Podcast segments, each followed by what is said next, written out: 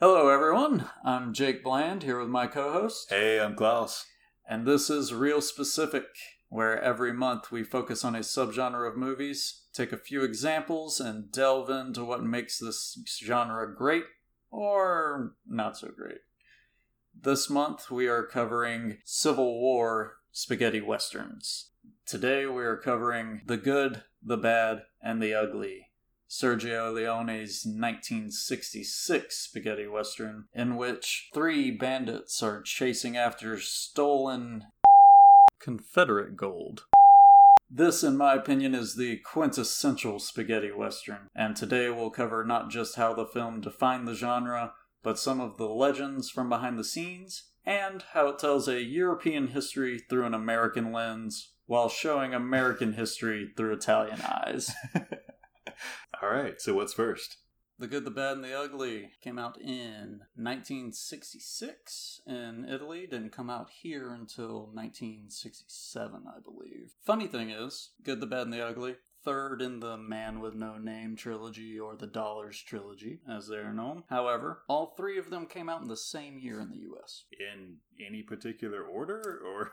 In the original order, it came out a fistful of dollars for a few dollars more, and the good, the bad, and the ugly. But they split them up by just a few months. The same year? Same year. Wow. This is before the Disney level marketing teams. right. So they were originally released 64, 65, 66, but that was in Europe. I believe in America it was 67. I remember looking at it because the first one, Fistful of Dollars, January 67, Few Dollars More, May of 67, and The Good, the Bad, and the Ugly in December, like the 29th of December, so right at the end of the year. Wow. That's wild. I no idea. I just thought that was like really fucking cool because if I had been around at that point, I would have been like, damn, this Sergio Leone guy is pumping some shit out. Prolific. motherfucker, sit, motherfucker sits around and writes a three-hour movie in like half a day, I guess. Yeah, I was about to say it's not like they're shorts. Hmm. So that that is the first point I want to make about this movie. This runtime, like right at three hours. Man, when I opened up to watch it, because it's been a little while since I I'd seen it, I was like, is this with credits? Is there extras? The director's cut? What is going on here? Uh, did you watch it on Amazon? Yeah, did. Okay, so I will say that Amazon is the quote unquote English extended version, which, if I'm not mistaken, is the version where uh, Martin Scorsese actually helped restore 14 minutes of lost footage and put it back into the movie. Well, thank God he recovered that because Right? Yeah, because I'm sure it was 14 minutes of crucial fucking information that the movie didn't get across in the first place. I mean, how would we get the feeling of the wild, wild spaghetti west without those extra 14 minutes of horse riding? well, yeah, you got you got to get uh, an aerial shot of someone riding through the desert of quote unquote the Southwest. I have to say, when you pitched this subgenre series, I had heard the term spaghetti western, but I'd never knew what it was. I thought I was like throwing spaghetti on the wall, see what sticks.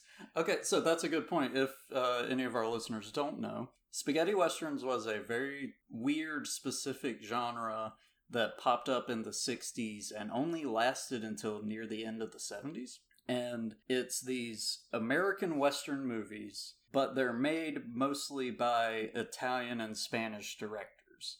Gen- generally, when they were first called spaghetti westerns, it was American reviewers just basically talking shit because they were like, oh, these fucking Italians think they can make Western movies. There's all of them suck. Fucking spaghetti Westerns. Just being racist mostly.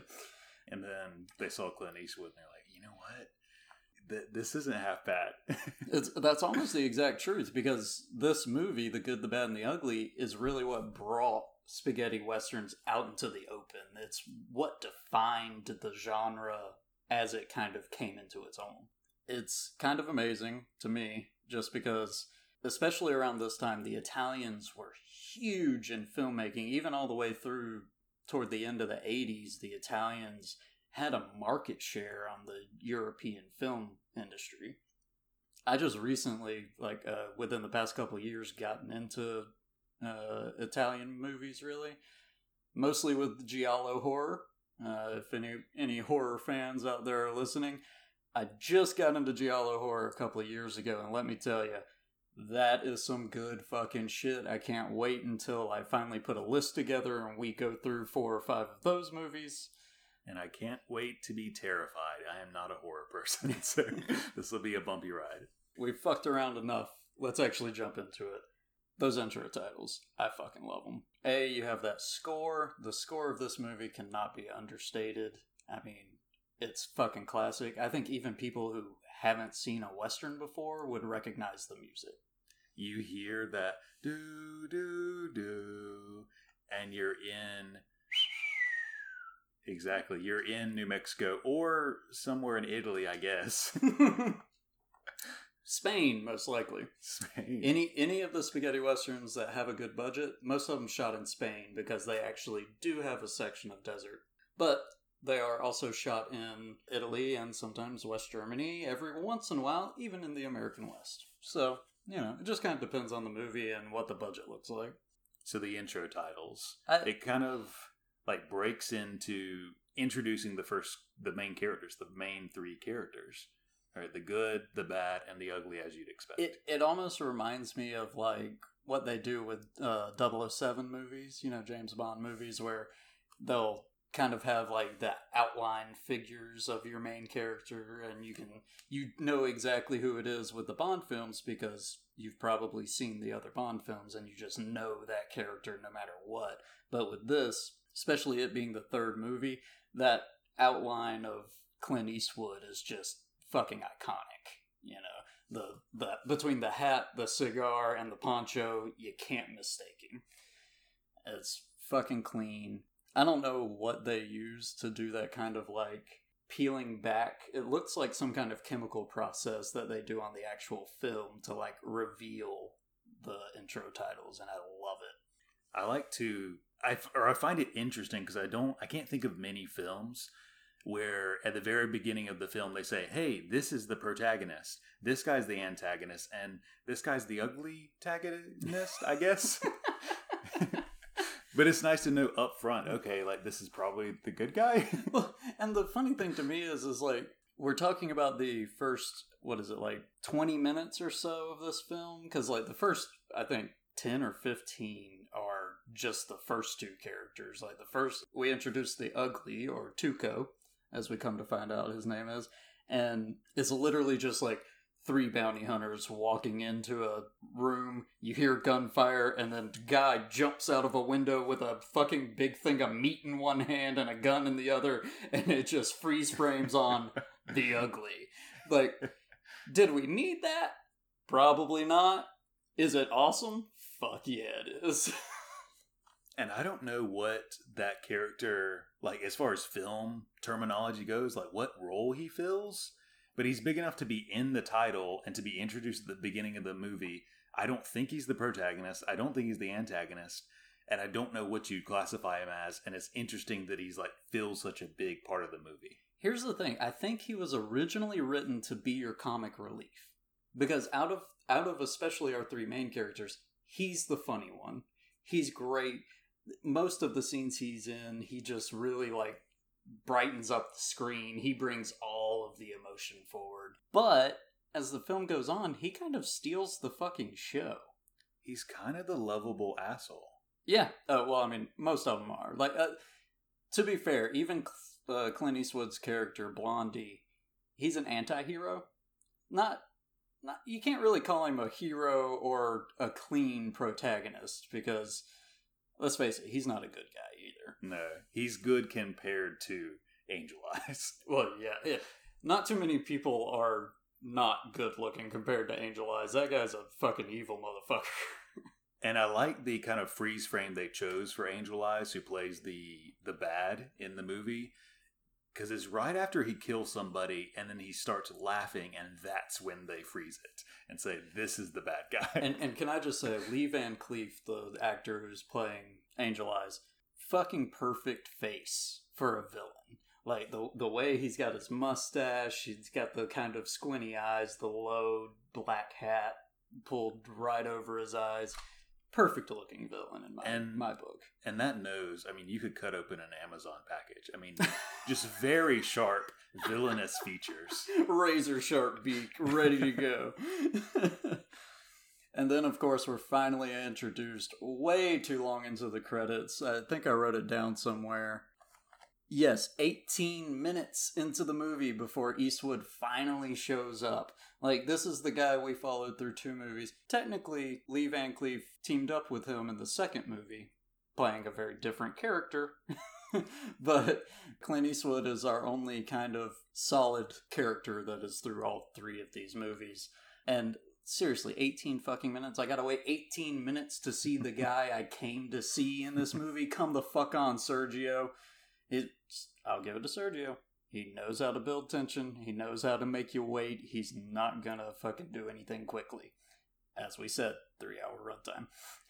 What I like too about when he's introduced, and I may be misremembering it, but when he comes in, I think, and correct me if I'm wrong, we hear him say something before we actually see him on screen. Oh, absolutely. Wh- Which is interesting for this character because he's known for very few words. And uh, once again, Sergio's writing and directing is known for as little dialogue as possible. He's trying to just show these long single shots with tense, very little dialogue as much as he can.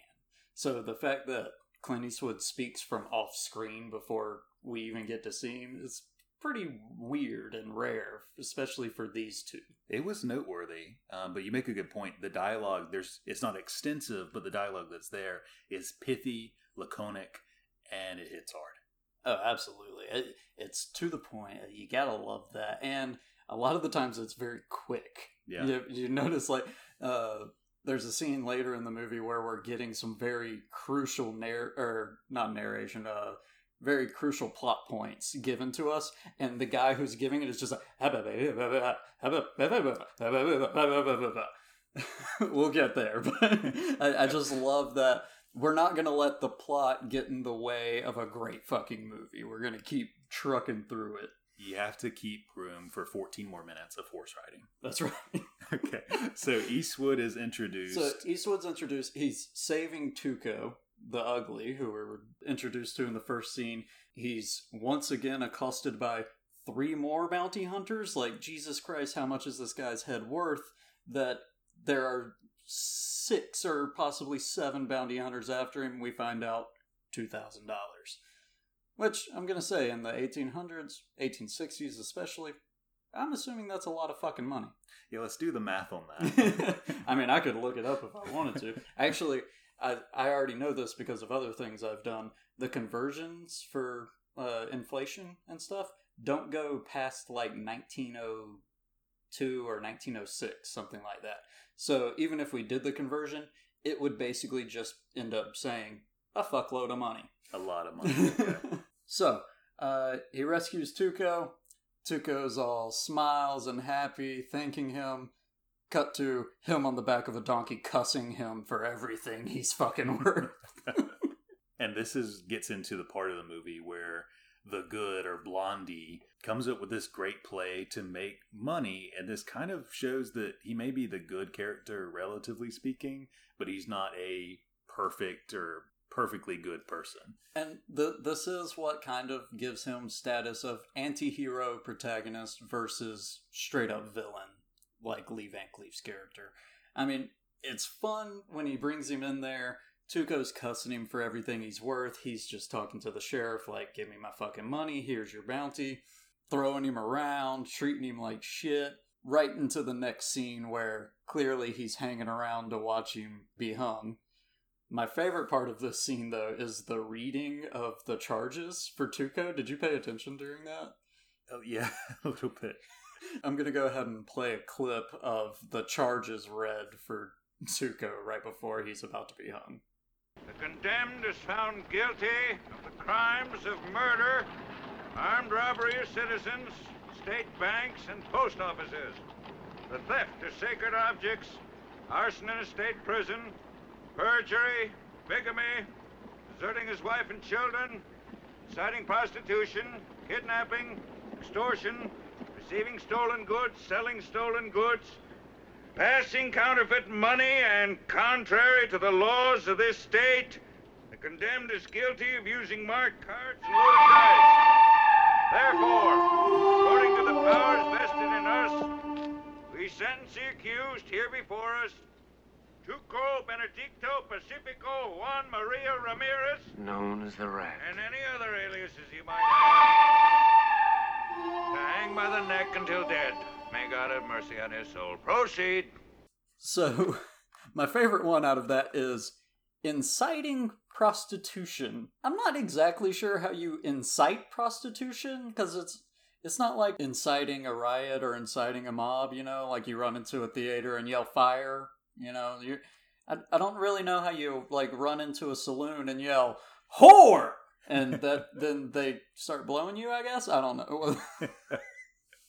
Yeah, there's a fun list of charges. to bring this up, Sergio Leone supposedly did a fuckload of research. He went to the Library of Congress here in the US, did a whole bunch of research on the Civil War because he said he wanted to get the details right uh, for this movie.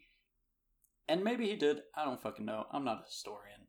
I know what I was taught about the Civil War in grade school, and that's about it most of which had to do with uh, Sherman's March to the Sea because I'm from Georgia, and it turns out that shit was horrific.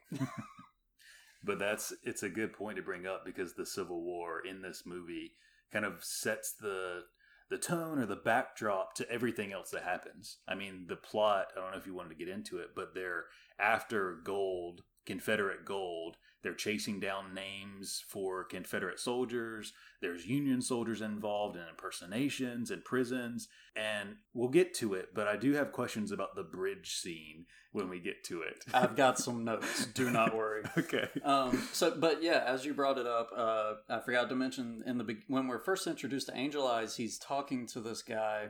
I don't even know if we ever learn his name in the scene or not, but that guy was actually one of the three Confederate soldiers who helped steal this gold. Um, and Angel Eyes is there to get information about who knows where the gold is. Because apparently only one of the three went and buried the gold somewhere for whatever reason. Finds it out, kills the guy and the guy's family, takes his money, goes back to the guy who hired him, which was another one of the gold robbers, tells him the information, gets paid for his job, and then kills him too.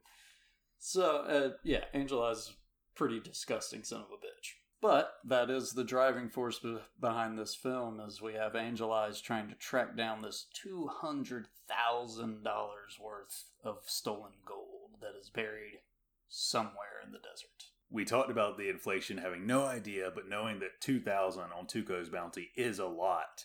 And if the good or Blondie kept trying to do their little scam about returning in the bounty and trying to free him by shooting the rope out, which is pretty like classic So- badass.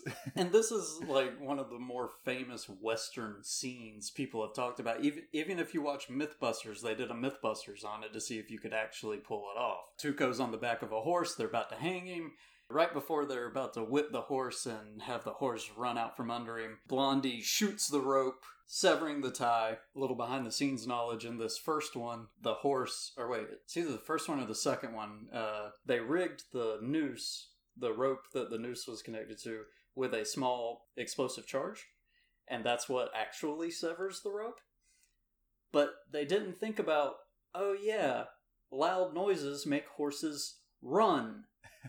So the actor playing Tuco is literally on the horse with his hands tied behind his back. An explosive charge goes off, severing the rope, thank God. The horse runs the fuck off, and he can't do anything because his hands are literally tied behind his back. So he can't get the horse to stop. And they said it took like 20 or 30 minutes before the horse stopped running, and he couldn't do anything about it. Oh uh, the Italians are not known for being super safe while making their films, especially during the 60s and 70s. it is hilarious though. But yeah, classic scene. He shoots the rope, setting Tuco free, keeping him from being dead, and then shoots the hats off of a bunch of the men who are standing around so that none of them even want to pull their gun on Blondie, and they make their escape. Which is another, I feel like you see both of those things. I've definitely seen the hat thing referenced or in other movies, video games, TV shows coming up on up again. I guess this is the first time, maybe. Uh, I believe it was also used in the second film, which was uh, for a few dollars more. I believe he did the same gimmick in that. So, not the first time, but definitely the most memorable. When Good Blondie and Tuco are splitting the money, Tuco's just like, Look, man, it's my neck in the rope. I want more than half the money. Blondie's like, Okay, buddy, but I could just let you hang and keep all the money myself. So little little unrest there. We cut to another time. The Blondie and Tuco are pulling the same gig in another town. Uh, this time for three thousand dollars because his bounty's gone up since he escaped execution last time. And it turns out Angel Eyes happens to be in the same town. This is where we get our exposition dump that I was telling you about, where the I believe it was a rebel soldier with no legs. Half a soldier. Yeah, he call, he calls him half soldier because he's a dick. But he comes shuffling up to Angel Eyes and tells him the entire story about the gold, basically, what's been a mystery up to this point. Tells him about the men involved, tells him who the gold came from, all of that good stuff. Basically, telling him where to get his next lead, which is that he's looking for a man named Bill Carson. And so Angel Eyes basically flips him a couple of coins and goes on his way to Santa Ana to continue on the trail for the gold. Cue Marty Robbins soundtrack. Not actually, but Tuco and Blondie pull off their gig one more time. They ride off together. When Blondie finally lets Tuco off the horse, he basically says, You know, it was good while it lasted, but I think I'm going to keep the money. You can keep the rope. Which was fantastic line, but if you ask me, tells him it's 70 miles that way to town. If he makes it, he makes it. I like to. He um, he says, "I don't think you're going to be worth more than three thousand, so I'm out." Yeah. like, I, I love that the insult is you'll never be a good enough crook to be worth more than three grand. You're you're not bad enough. You're not killing enough people to be worth more than three grand. You piece of shit. What? So Tuco is pissed off, and that's basically has severed their relationship to this point. oh yeah. And let's let's be very clear. Clint Eastwood is the one who initiated this problem. They had a tenuous but good relationship up to this point, and our protagonist is the one who practically leaves a man for dead with his hands tied and a rope around his neck in the middle of the fucking desert. Because let's face it, in real life, 70 miles walk through the desert with no water, eh, don't think you're gonna make it. so, Angel Eyes finds Carson's girlfriend in Santa Ana, roughs her up, finds out Carson is in the 3rd Cavalry with the uh, rebels, and just following that line where it goes. He doesn't kill the girlfriend, which is surprising to me, because if we're trying to make him a really evil badass, not not really a lot of uh, woman killing in this. Now that I think about it, That's a good point because he did not hesitate in the first scene to kill that farmer guy and, both his, farmer's kids. Yeah. But we're male, Mm-hmm. male kids. did he shoot the guy's wife in that? No, she fainted. Really? After after Angel Eyes left, she came in the room and saw her one of her sons and her husband on the ground and she fainted. And it shifted the cinematography, shifted to like her point of view to do to do the faint scene part, which I thought was interesting. That's right. I I can't believe I actually forgot about that. Yeah, that's really weird because it's just like it wasn't it just him like leaving and her fainting and the camera falling over basically. Yeah. okay. Yeah, I totally forgot about that. I can't believe I did. and he finds out he talks to somebody in like a camp which i think were confederate soldiers who were basically like deserting or planning to desert or had already deserted and they're like all right where's the third where's this guy at and they say all right well he's either dead and you're not going to find him or if he's still alive he's at this prison camp Yeah, the prison camp, which was I believe it was called Batterville. I'm not sure if this is real. I didn't have time to look it up. I'm assuming it was a real camp, but they really try to make it out much more like Andersonville than they do a Union camp that I know of. Seems like we would have heard about it, but Yeah, the uh so these guys that he comes up, I, I think they're rebel soldiers that are retreating. They're in retreat, and I think they just stopped at this place to kind of like get some rest, heal up their wounded a bit, and then get the fuck out when they could. But yeah, I mean, basically a bottle of whiskey for one of these guys, and apparently you can find out whatever you want. So they that leads Angel Eyes to going to the camp. At the same time, we have Blondie and Tuco who are going to the camp in a different manner. Uh, well, first, before we get there, I want to mention Tuco walking into this town after going 70 miles through the desert, fucking bathing himself in the well, first off, then goes into a shop that is closed, tells the guy he wants a gun, spends fucking like three minutes playing with the guns. and apparently, a little behind the scenes, again, the actor just really doesn't know much about guns at all. So he was like just picking them up and figured out how to pull them apart and would just look at them funny. And that's what he decided to do as to go. and he takes the gun out back where apparently the shop has a practice shooting range for whatever reason shoots the targets all three of them turn shoots three bullets again and snaps the heads off the targets as they're turned sideways which was really fun. Uh didn't expect tuco of all the characters to actually be a fucking dead shot. Uh but yeah just holds the shopkeep up takes his money takes his everything uh, apparently, it was not scripted, but Tuco takes the closed sign and sticks it in his mouth the the whole time. Every time Tuco does something that's not explicitly evil to the shopkeep, the shopkeeper's just like, hmm. the shopkeeper realizes it. Uh, I kind of deserve this. yeah, uh, this is what happens in the West, I guess. I handed you a loaded weapon. Like, what did I expect?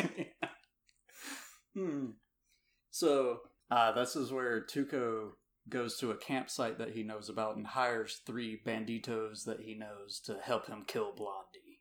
He's like, "Look, you guys help me kill Blondie. I got a thousand dollars for each of you." So, and we cut to a town where all the a bunch of rebels are retreating. They're coming into this town, hopefully for a bit of respite. And Tuco and his three bandits show up. They finally track down Blondie. The three bandits are coming through the hall. Open the door. Boom. Blondie shoots them all three fucking dead. Just looks at one of them and says, Your spurs.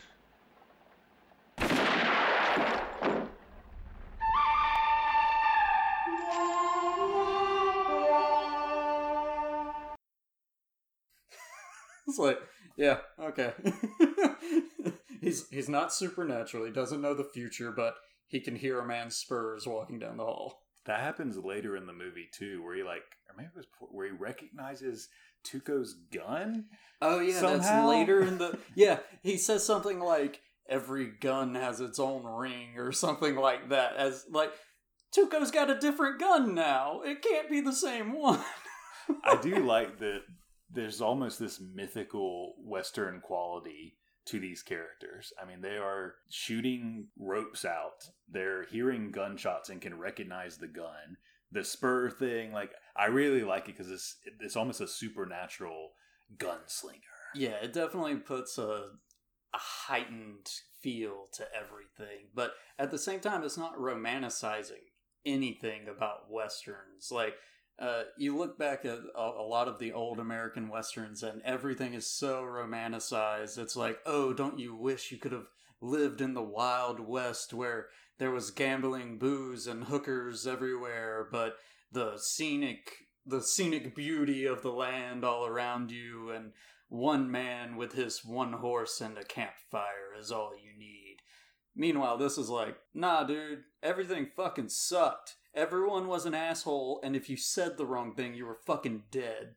I thought that in the very first scene when Angel Eyes shows up and the farmer and his wife and the kids see him, and you could tell the farmer guy and his wife like knows what's up.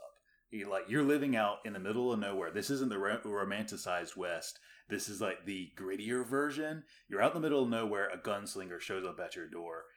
You can't call the cops. Like you're, it's you versus this highly trained killer, and you don't stand a chance. Oh, yeah.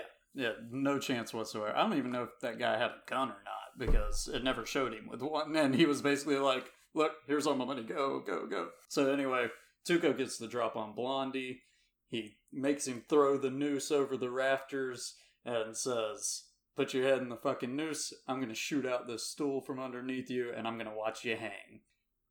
Well, that's not exactly what happens. It's such an interesting scene though, because how Blondie gets out of this situation, it's he he's putting the noose on, and you're like, you don't you he gets out of it, but he doesn't he doesn't do it. It's not him. But also, we don't even see exactly how he gets out of it.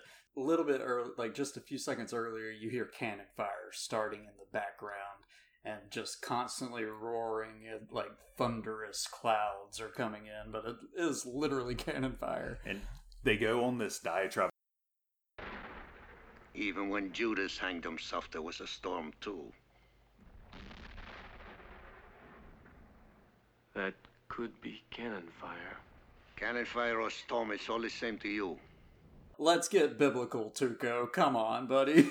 And then Blondie in classic, I know every gun by its sound says, uh, Tuco, uh, those are cannons. Pushes up glasses. he might have, I mean, he was squinting a lot. He might need to get his eyes checked. but anyway, the cannons go off, they explode. You see nothing besides the swinging noose a few seconds later. But the scene was interesting to me because you have Blondie putting the noose on, like he's not, to my knowledge, planning any sort of escape. Like he's not has a knife behind his back or anything. He's just, oh well, I guess I die now, and then the cannons go off and save him. Well, he has that look of either I'm gonna die and I don't give a shit, or I know I'm gonna get out of this because I'm fucking me and I don't die here. It's one of the two.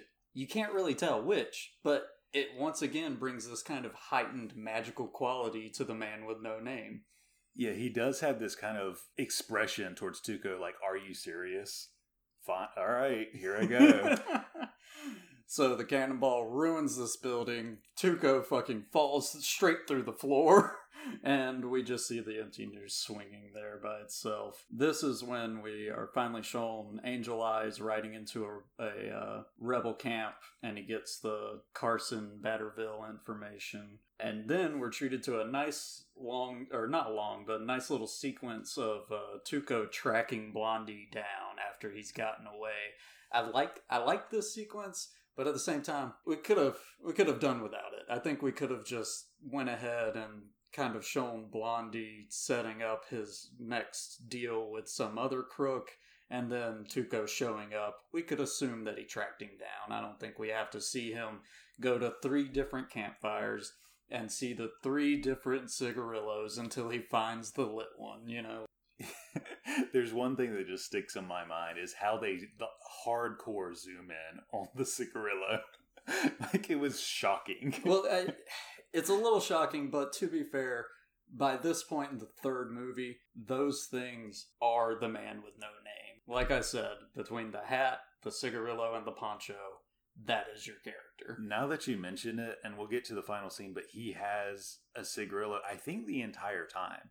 Like I kept expecting him to like spit it out for the last like few minutes or something, but he's he has it in his mouth the entire time. That's a fair point. I'm not sure if there is a frame in this movie where Clint Eastwood is not either holding, lighting, or smoking a fucking cigarillo.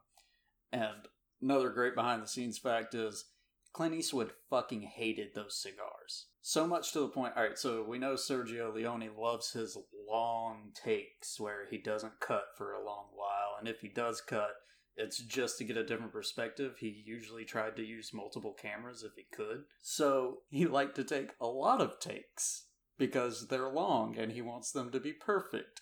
You have Clint Eastwood chain smoking these fucking cigars and he hates them to the point where he eventually told Sergio one of the quotes that we heard from uh, or that I read from him on set was you better get this next fucking shot or I'm going to puke. I imagine if you're smoking that many cigarillos, even if you like the first couple, after a while you're like, Sergio, come on. well, that, that's another thing. Two of our main three actors couldn't actually talk to the director directly. They had to have a translator in between them. I, to this moment right now, I did not consider at all the language barrier. Yes. All right. So that's another fun thing. One of the main reasons Italy was so big in uh, cinema back in these days is because they were set up to dub movies. They had all these recording studios and they dubbed most of their films in almost in like all of the biggest European languages. That way they could send them out all across Europe. Anyone could watch them and they wouldn't have to be subtitled. They could just be dubbed. So they had like a cast of voice actors for this language, a cast of voice actors for this one. So a lot of these Italian movies, the actors on set are reading their lines in their language. So the actors acting against each other aren't even speaking the same languages. And I think you can notice it in this one, especially in the scene where Angel Eyes is getting the information from the quote unquote half soldier, the guy with no legs. They rarely show the half soldier's mouth when he's talking because I'm pretty sure he's speaking in Italian or Spanish, uh, probably Italian, and they dubbed over it with English. So if you're watching it, like his mouth doesn't match the words at Oh. fucking all. I didn't notice that at all. That's interesting. yeah.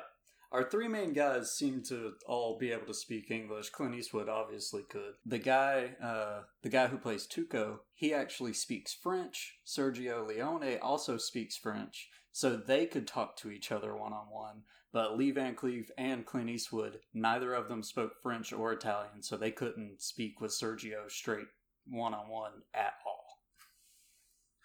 Oh my gosh. So Tuco tracks down Blondie, get catches up to him just as Blondie is about to pull the same trick he was doing with Tuco, but with another criminal apparently named Shorty. We don't even get to meet Shorty at all. They're reading his charges and hang him. Blondie doesn't get to save him because Tuco has him at gunpoint and doesn't allow him to. Then we get to Tuco takes Blondie hostage, walks him out into the desert, tells him he's gonna walk him a hundred miles across the desert. Soon as Blondie goes to take a sip of water, he shoots the canteen out of his hand, shoots the hat off his head, and tells him he's gonna be baking in the sun, and that his basically tells him his white ass is gonna fry in the sun because unlike Mexicans, he's got fair skin. and he kind of does. I mean, I mean, yeah, I mean, compared to everybody else, he's pretty white. Like, everybody else is at least like, they look like they spend time out in the sun. Clint Eastwood doesn't look nearly as tanned as he would if he really lived in the Yeah. West. and and after that scene, I mean, we see Blondie and like he's in rough shape. I mean, he gets burnt. Oh my god, the special the special effects make up for this. I swear to God, his, his face is supposed to be burnt and blistered, but it looks like they just caked makeup on his face, like in weird stripe patterns. Like it looks like somebody burned him with something instead of him getting sunburned. but they do. He does eventually fall down. Tuco's taunting him with water, pouring it out, and suddenly a wagon appears in the distance. Or I guess a carriage. A horse drawn carriage, just four horses running full fucking speed out of nowhere over the horizon. And Tuco runs and slows it down. We see on the side that it's from Confederate headquarters, which I'm not sure if in the middle of a war, Confederate headquarters is marking all of their wagons for everyone to know. But, you know, whatever. It's for the audience. Sure. We, we have to know somehow, I guess. we never would have been able to tell with the pile of dead rebel soldiers in the back. the gray uniforms. so Tuco finds these dead soldiers inside. He starts looting the bodies. And what does he find on a man with an eye patch over his left eye but a snuff box with the name inscribed on the inside? Bill Carson. Alright, so here's my one problem with this. When Angel Eyes is tracking down Bill Carson, he first finds out he's going by the name Bill Carson now because that wasn't his real name. Why does he have a snuff box Uh. with his fake name on it? He's in too deep. Right? I completely forgot about that because that's the first scene where he's like, "I would have found him by now if he was under his real name." yeah. Oh my gosh! What name is he going by now? Why do you think he's under a fake name? Because I would have found him by now. What? What? Why does he have a snuff box labeled Bill Carson then?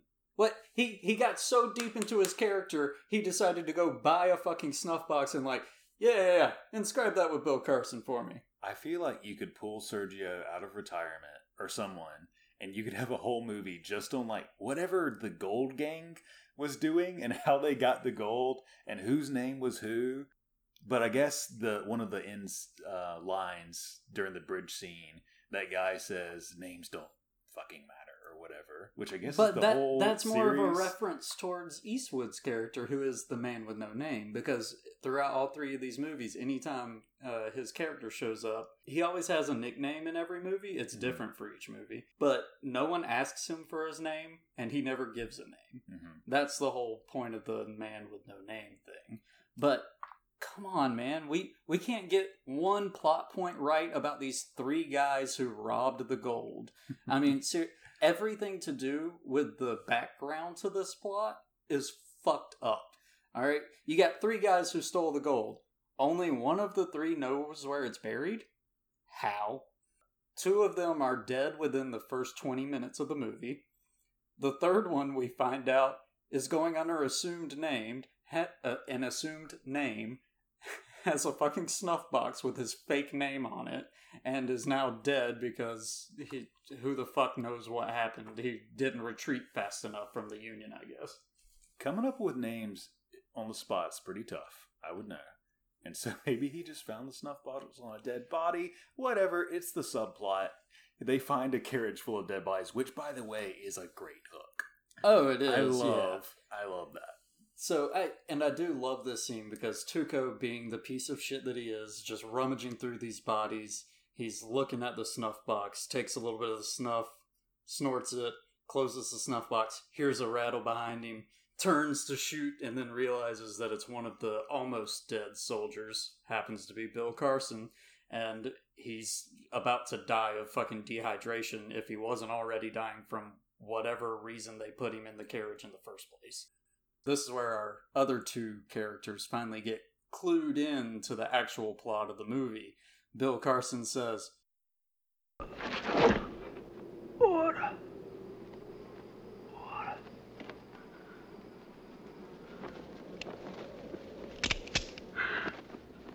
Two hundred thousand in gold. The oils just get me water. Huh? What's that you say? Who the hell are you? Carson. My name is Bill Carson now. It's Carson. Surprise attack. Oh, dead. I'm here. Jackson. No, Carson. Carson, Carson, yeah, yeah. Glad to meet you, Carson. I'm Lincoln's grandfather. What was that you said about the dollars? Two hundred thousand, old man. Was the third cavalry's. Baker has nothing. The gold. I hit the gold. Where? Where? Here? Here? Talk. In Huh? the cemetery. Which cemetery? The one on Sad Hill. There's a grave Which grave? Have a name? Have a number? Come on, you dummy. Talk. order.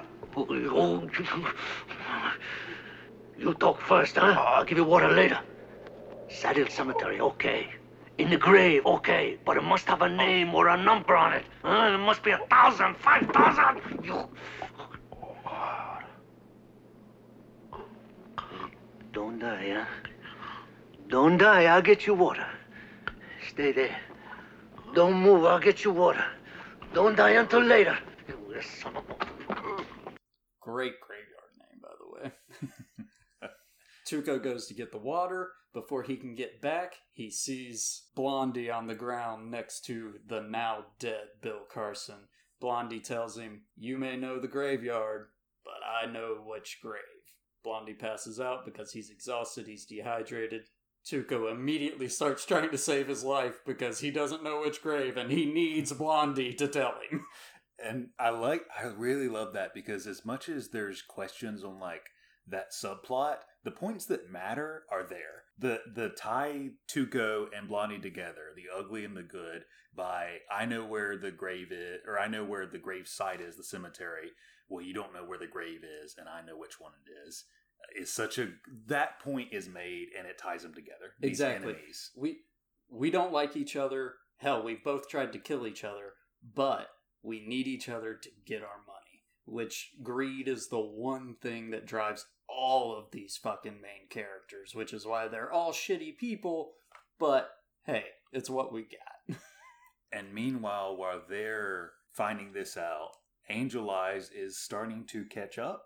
So at this point, uh, where is Angel Eyes? Angel Eyes. Ooh. He found out about Angel Eyes, uh, he found out about Batterville. He's probably already back at Batterville by this point because we don't catch up with him until much later. Tuco takes Blondie to a mission. This is where Blondie gets all healed back up. It apparently a good amount of time passes. Tuco and Blondie are dressed in the dead rebel soldiers' uniforms.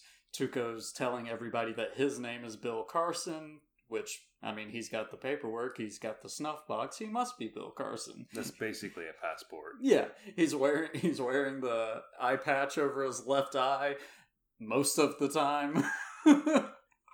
uh, so he goes to this mission to heal up Blondie.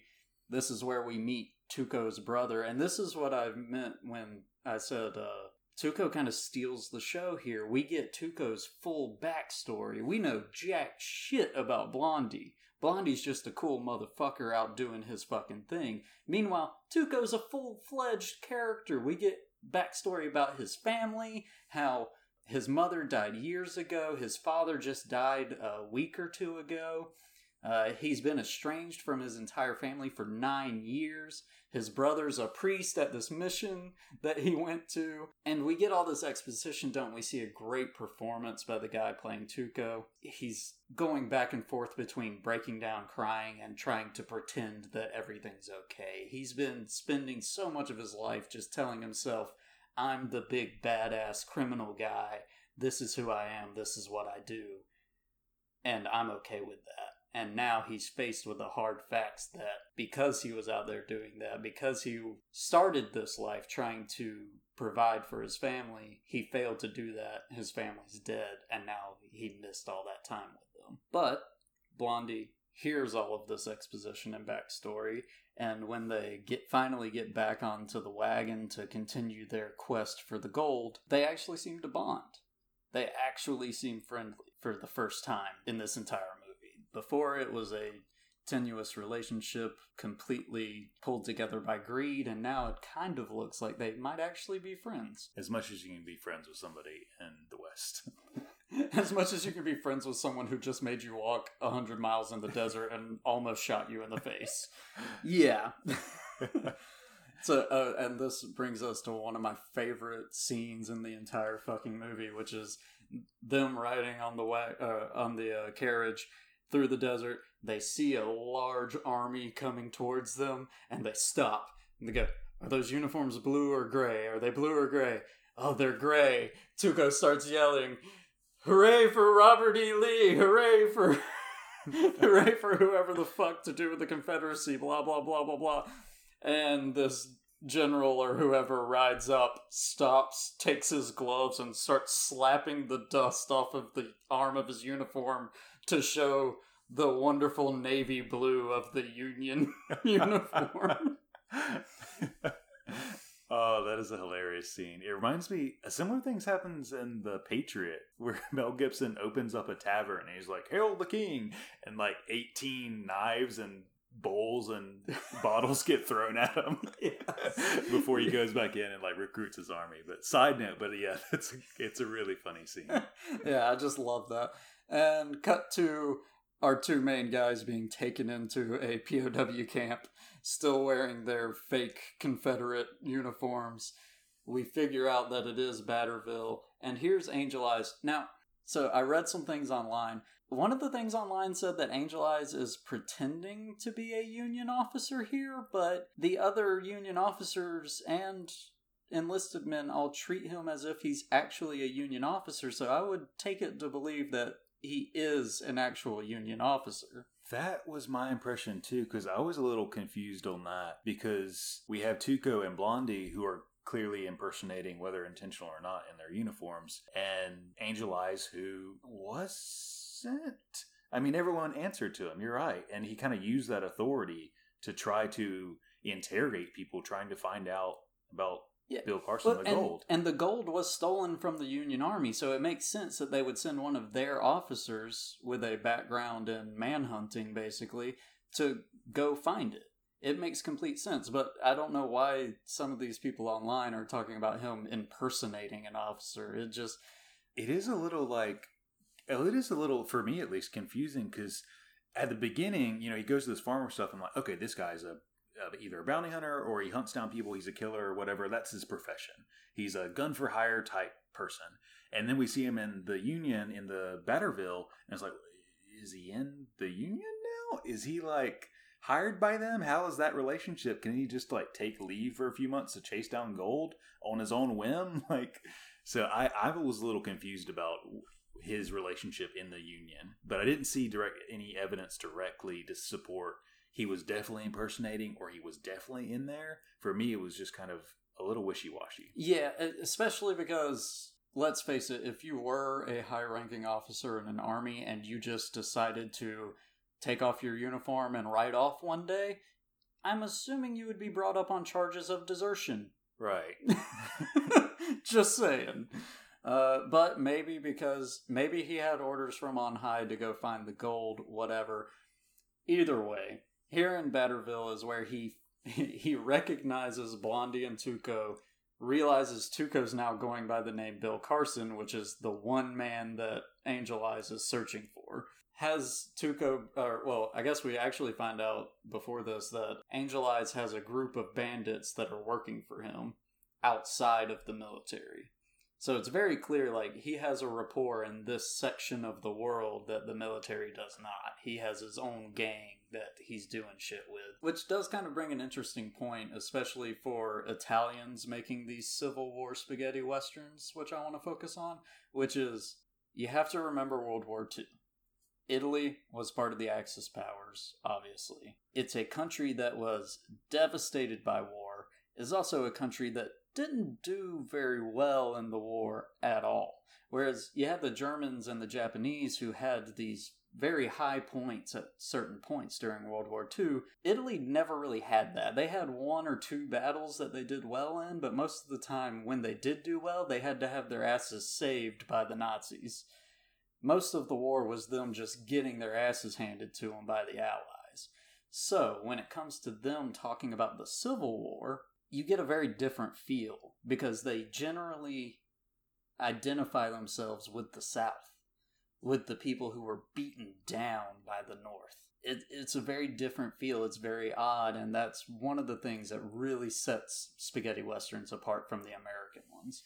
And this might be good homework for me or anyone who's listening, but I think there in Italy there was I don't know if it was to Civil War level, but I think there is sort of a north south separation or antagonism within Italy. So I actually found this out just researching the very scant research I did for this series.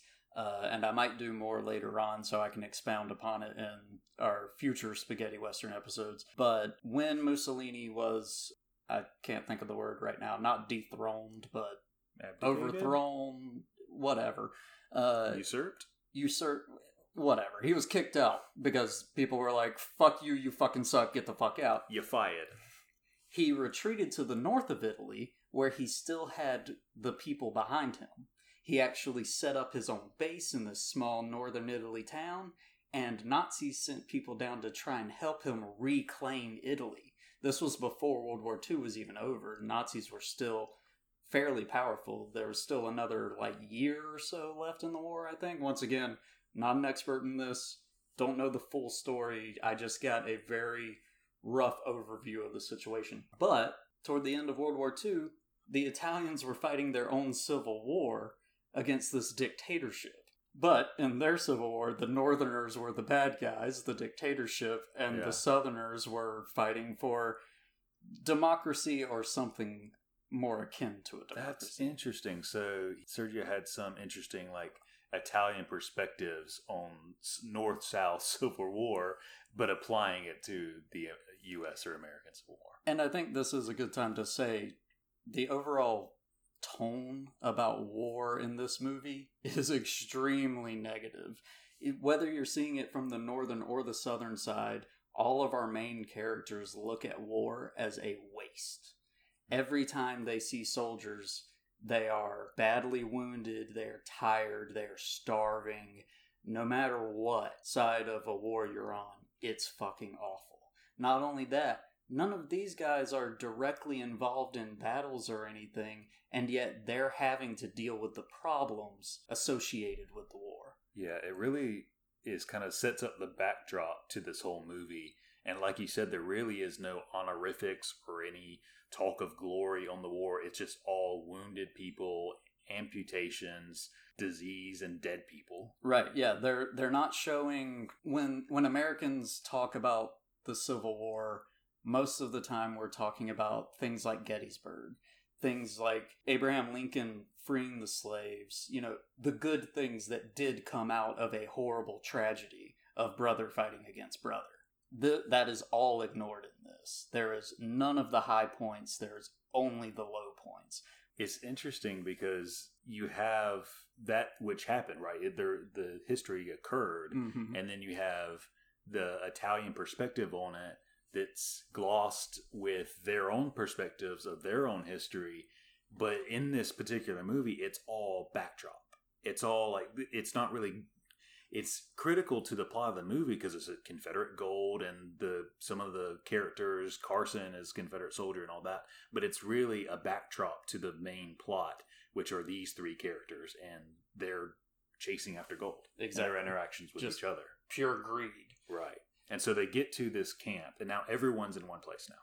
Yes, so we're still in Batterville. Batterville calls in Tuco and has his heavy Wallace, as we are introduced to earlier. Uh, Wallace beats the shit out of Tuco to find out where this gold is buried. Tuco finally gives up. Oh, it's in Sad Hill. I don't know which grave. Blondie does. Fucking ass Blondie. By the way, this whole scene, like, I'm fine with the beating and the torture, but the whole like Confederate soldiers outside singing and playing music while crying because they know that quote unquote one of their men is being tortured inside, who's not actually one of their men. It, It I don't know. It it was hard to, for me to really get on with what was happening in this scene. It was kind of strange, and I noticed a couple scenes like this in this movie, and maybe it's just it's really long, and so every now and then there's a scene that is like that's not core to the plot of the movie, but it's in there, and that was one where it was I think it was just showing the trouble of war. But the, I do like when they pulled in Blondie and how Angel Eyes treated Blondie versus Tuco. Oh God, yes. So I mean, and this is where we really get our full characterization of our three characters. You have, I mean, Tuco's already been really well built up to this point. You understand who he is. He's just an opportunist. He's looking out literally for himself. He has no honor code. Then you have Angel Eyes, who's a ruthless fucking bastard. We got that we finally get a look at Clint Eastwood's character and we finally get a look at Angel Eye's full understanding of the man with no name. He looks at Blondie, he tells him to take off the fucking Confederate uniform. They're gonna go find the gold together because he basically says, What? You're not gonna torture me? Angel Eyes says, Would you tell me where it was if I did? Nope. Well, alright then. I like too because Angel Eyes then says, "Not that you're any tougher than Tuco, but you're smarter to know it's not going to help you." Exactly. Which goes back to Angel Eyes. You know, multiple times throughout the movie, he gets what he wants from people and he kills them anyway. Yep, and Blondie knows that shit. Blondie's seen this man in action. He kind of understands the. He's seen other people like this as well. He he's been around long enough to know the difference between a Tuco who is basically a coward and does what he does because he's a coward, and then people like Angel Eyes who do what he does because he is a sociopathic asshole. Ruthless. Yes. And then you have Blondie, who obviously is greedy, obviously is a criminal, but somehow deep in the very center of his heart, he's got a little bit of light shining through. He he lets people off the hook when he probably shouldn't. So they leave the camp, and they go to find the gold. They That's go to right. Sad Hill. But before they can get there, there's a bridge? no, this is all right. Before We're not we, even before we get to the bridge, we got to Okay. talk about this. Blondie and Angel Eyes are camped out. It's early morning. Blondie actually hears one of uh, Angel Eyes' bandit guys in the woods and fucking shoots him.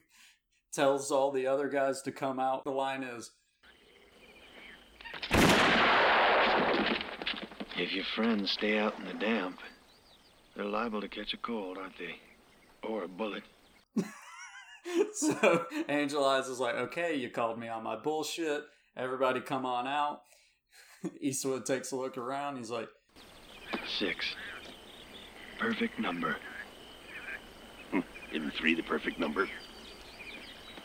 Hmm, yeah, I got six more bullets in my gun.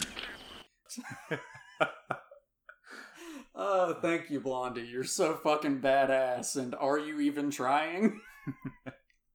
that classic lacon- uh, laconic speech. it's great. It's great. great. And so we end up, uh, they walk into a very small town. Uh, I'm assuming somewhere around the Mexican border now. It looks like the Union Army, right? That's coming through this little tiny blown out town.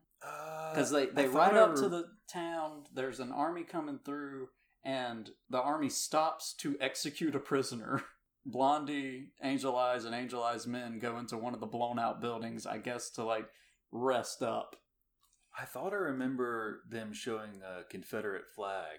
But I okay could maybe be wrong. I maybe be it wrong. was the confederates because they are retreating and the entire time we're in this little town you hear quote unquote big fucking air quotes cannon fire? This is where i want to bring up the imagery a little bit with sergio leone. This town looks like a fucking german or italian town that has been shelled by artillery in world war ii it does not look like a town in the middle of the civil war because let's face it, most battles in the Civil War were not fought in fucking towns. They were fought in giant fields and out away from everything, except for shit like Sherman's March, where he would purposefully go through cities and burn them to the fucking ground. This, it literally looks like a European town that's been hit by artillery, and the whole time you're hearing this quote unquote cannon fire, you're hearing sounds of World War II artillery shells. Like, come on, Sergio. like, you, you spent all this research and time trying to make this historically accurate, and then I've got to listen to World War II shells dropping the whole time? But this did come out, what, 30 years, 20 something years after World War II. Yeah, this is 66. Yeah. So 20 years. And I'll be honest, like, I don't know how the artillery capabilities of 1860, whatever, of the Civil War, um, and, uh, you know, maybe give them some slack and it's just like artillery. Well, but but he, you make he a good wanted, point. He wanted the World War II imagery because Right. he, he was aiming for more European audiences and he wanted them to really feel it. And I get that. But at the same time, it's like, I don't know. It takes me out of it. That's a good point. Like it's it's definitely not based on the artillery technology that the movie set in. But because of the context of the time the movie came out, you see that and you know what happened.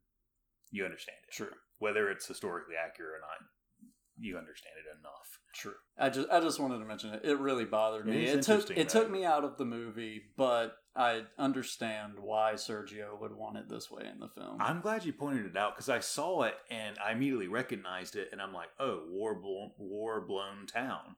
You know, I recognized it for what it was, but I didn't really think about the in the how the technology of the time would have actually impacted the town. pause there, go back a little bit. Tuco, who was in Betterville, uh, Wallace, which was Angel Eye's second in the camp, takes Tuco, handcuffs him to his own wrist, takes him to a train station. They hop on a train. I assume. I think Wallace has a small line here, but it's not exactly clear. I think he's taking Tuco to a town to be hung for his crimes, possibly collect the bounty on him himself. That's what it seems like. So they're riding on this train, they're handcuffed together. Tuco starts to try and steal the key from Wallace to get out of the handcuffs. Wallace wakes up. He's like, "Oh, I've got to take a piss." And they're like, "All right, I'll take you over to the open door on the side of the train car. You can piss out of it." Tuco waits for his moment, shoves Wallace out of the train car. They both go tumbling. Not a very gracious fall at all. I kind of have a feeling this was the real actors and not stuntmen doing this. Uh, it was not pretty. They roll on the ground. He immediately grabs a rock off the ground and bashes Wallace's head in. I can't lie. I wanted to see more of a fight here.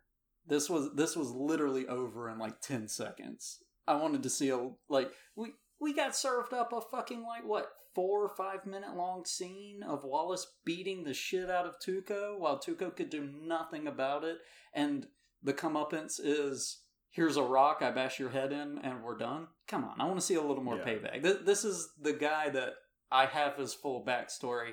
I kind of feel bad for him, even though he is a terrible criminal and a murderer and everything else. Give me more, you know? So, uh, and then comes the wonderful scene of him trying to break the handcuffs off with a rock. It's not working. So he drags Wallace's body onto the train tracks, sets the handcuffs across the track, waits for a train to come. Train runs over the chain and breaks the handcuffs off. Fucking, we get a great shot of uh, what I'm assuming is a dummy of Wallace's body being dragged under the train. I don't even know how they got this shot because the camera is on the undercarriage of the train, looking under the train and dragging this, I'm assuming, dummy under it across the tracks. I'm assuming dummy. We don't know for sure. well, there are a couple of great dummy like falls and stuff Yeah. like that throughout this movie, and I love it. But most of the effects are generally pretty good. Way too many times are we served up to the actual actor doing very dangerous things instead of stuntmen. I mean, uh, I actually read some stuff like the guy who played Tuco hadn't worked with Sergio before, I don't believe and he didn't realize that Sergio would just ask you to do things without really checking the safety on it. And Clint Eastwood even warned him, like, "Look, Sergio is dangerous to work with. If you if you hear he's doing something dangerous, watch out for yourself. Don't just trust him." And this is explicitly shown in a couple of scenes that we're about to cover. One of which was the train one cutting the handcuffs. He didn't. The actor playing Tuco didn't realize it, but when he was laying on the side, right beside the tracks, if he if he had lifted his head about five inches, one of the steps coming off of the train would have just taken his head clean off. He didn't realize it until he saw the film in theaters later. That- That's what I'm saying. Sergio didn't give a shit. Nobody told him how dangerous this could be. They were just like, yeah, yeah, yeah, lay beside the railroad. It'll be fine. Keep your head down. Jesus fucking Christ. Oh my god. if the director did something like that to me, if I was an actor, I would never fucking talk to them again. Yeah, you could not do that today. so, this catches us back up to Tuco shows up in the same war torn town that Angel Eyes and Blondie are in. One of the bounty hunters from the very beginning of the movie somehow survived the shootouts, recognizes Tuco, and follows him into this blown out uh, hotel. Tuco walks into this blown out hotel which doesn't have a roof like the stairs are all ruined walls are missing and but he finds an intact bathtub full of water dumps in a bunch of bubble baths salts and shit and decides he's gonna get him a fucking bath hops in he's all scrubbing himself and everything bounty hunter shows up he's got a gun on tuco and I've been looking for you for eight months. Whenever I should have had a gun in my right hand, I thought of you. Now I find you in exactly the position that suits me. I had lots of time to learn how to shoot with my left.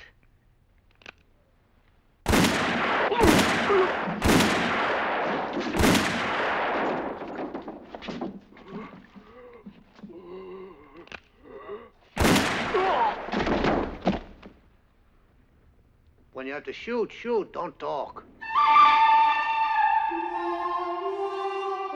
Every gun makes its own tune. And It's perfect timing, large one. And Tuco shoots him with a gun from underneath the bubbles in the bubble bath because of course Tuco's still wearing his fucking gun while taking a bath.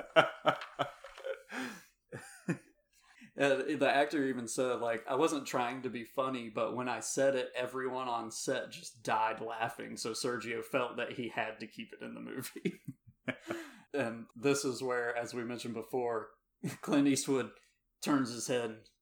Every gun has its own ring, and somehow recognizes that Tuco is in town and just shot somebody. but as we pointed out earlier, this gun, this particular gun, where did he get this one? he would have stolen it off of shop? Wallace. Oh no, you're right. Yeah, Because that's the only place taken- he could have had one. He literally killed Wallace, took his gun. So it's this is like the third or fourth gun Tuco's had in the movie, Yeah. and they've all been very different guns. They're just pistols. you hear a bullet. Let's say you have mythical blondie level gunslinger hearing. You hear a gunshot, and it clearly came from underwater because your ears are that good. Uh, he did shoot several times. The first first one was from underwater, but the rest was just pop pop pop. But if you hear a gunshot from underwater, you know someone's taking a bath. And who would take a bath in this day and age? In the in this town In this at town. this time of day with a gun around his neck. It's got to be Tuco. It's By the way, can we talk about Tuco? How he carries his gun with a fucking string around his neck? So, apparently, another behind the scenes tale. Sergio told Tuco he wanted him to carry his gun with a string around his neck, and he was like, "How the fuck is that even going to work?" So Sergio himself puts the thing on, and he's like, "Look, this is how you can turn and pull your gun." And when he did it, the gun hits him right in the fucking nads. so he was like, after he recovered, he was like, okay, you can put the gun in your pocket, but I want it on a string around your neck. uh, I wonder why. Like, why would you want? He just he just wanted something to set it apart. Yeah. If, if you notice, uh, all of our three main characters carry their gun in a different way.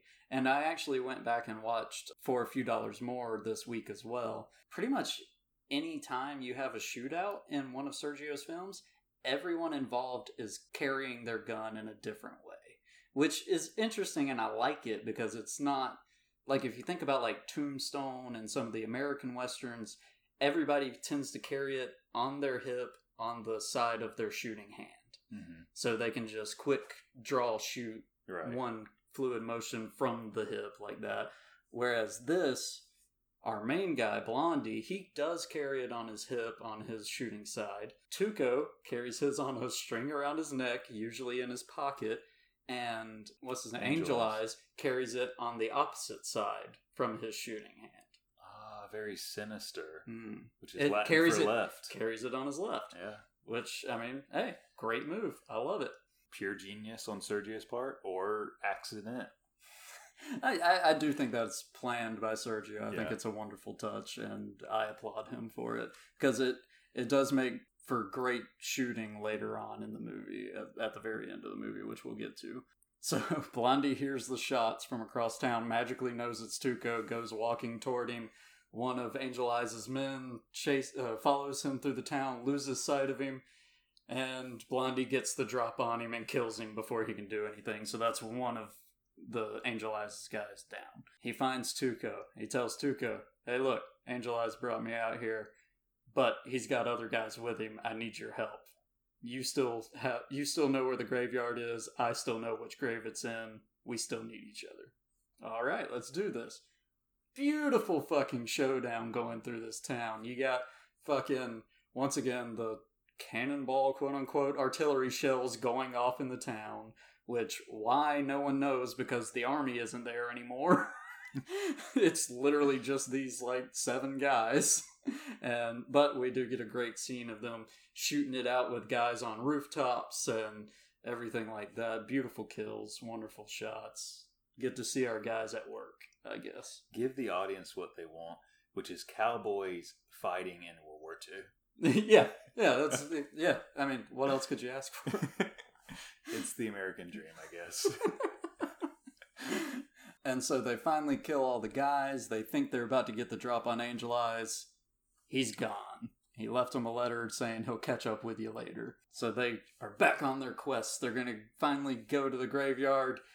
All right, this is one of the more. I don't think it's intentionally comical, but to me, it's one of the funnier shots in the film, which is Tuco and Blondie riding down the road. They stop, they get off of uh, their horses or wagon or whatever it is they have now, and Tuco's like, "Ah, just we got to get across that river, Blondie. The, the graveyard's across that river. All we got to do is get down there, and we're home free." and suddenly soldiers pop out of the bushes from like four feet away. They're they're like, "Hey, we're Union soldiers. Uh, what are you doing here? Uh, somebody tell the captain we found some guys on the perimeter." Literally, camera pans over, and there's like. 300 fucking soldiers five feet away from where they were and they had no idea there's fucking There's like entrenchments. Yeah. And there's like fucking fires burning Yeah. like there's smoke everywhere you guys didn't see smoke billowing for five miles and this enters one of the and i know you're gonna like i hope you're gonna explain this scene to me because when i got to this and remembered it because it had been a while since i've seen the film originally i was like what why what what is this go around like Yeah. i don't understand why is this here like what does this mean So, all right, and this is once again, this kind of harkens back, I think, more to World War II. I do think this was an actual thing in the Civil War, though. This bridge in World War II, especially, bridges were a huge thing. They would cut each other off. You'd have one army on one side, one army on the other. They didn't want to destroy the bridge because after they took the next place, they had to be able to get their supplies through to the lines, but they couldn't let the other side have the bridge either. So they would just post up on one side or the other, fighting with each other endlessly until finally someone broke through. However, this fucking shitty looking wooden bridge is across a river that we learn can literally be waded across chest high by a couple of guys. So like horses could literally just ride through the river no fucking problem. Like and uh, to give to give them some credit, the Union captain, uh, I can't remember his name, and I didn't write it down once again. well he did say names don't matter so He did. Whoever has the most liquor to get the soldiers drunk and send them to be slaughtered. He's the winner. we and the ones over on the other side of the river only have one thing in common. All of us reek of alcohol. What did you say your name was? Uh, but, uh, And you? Eh, no.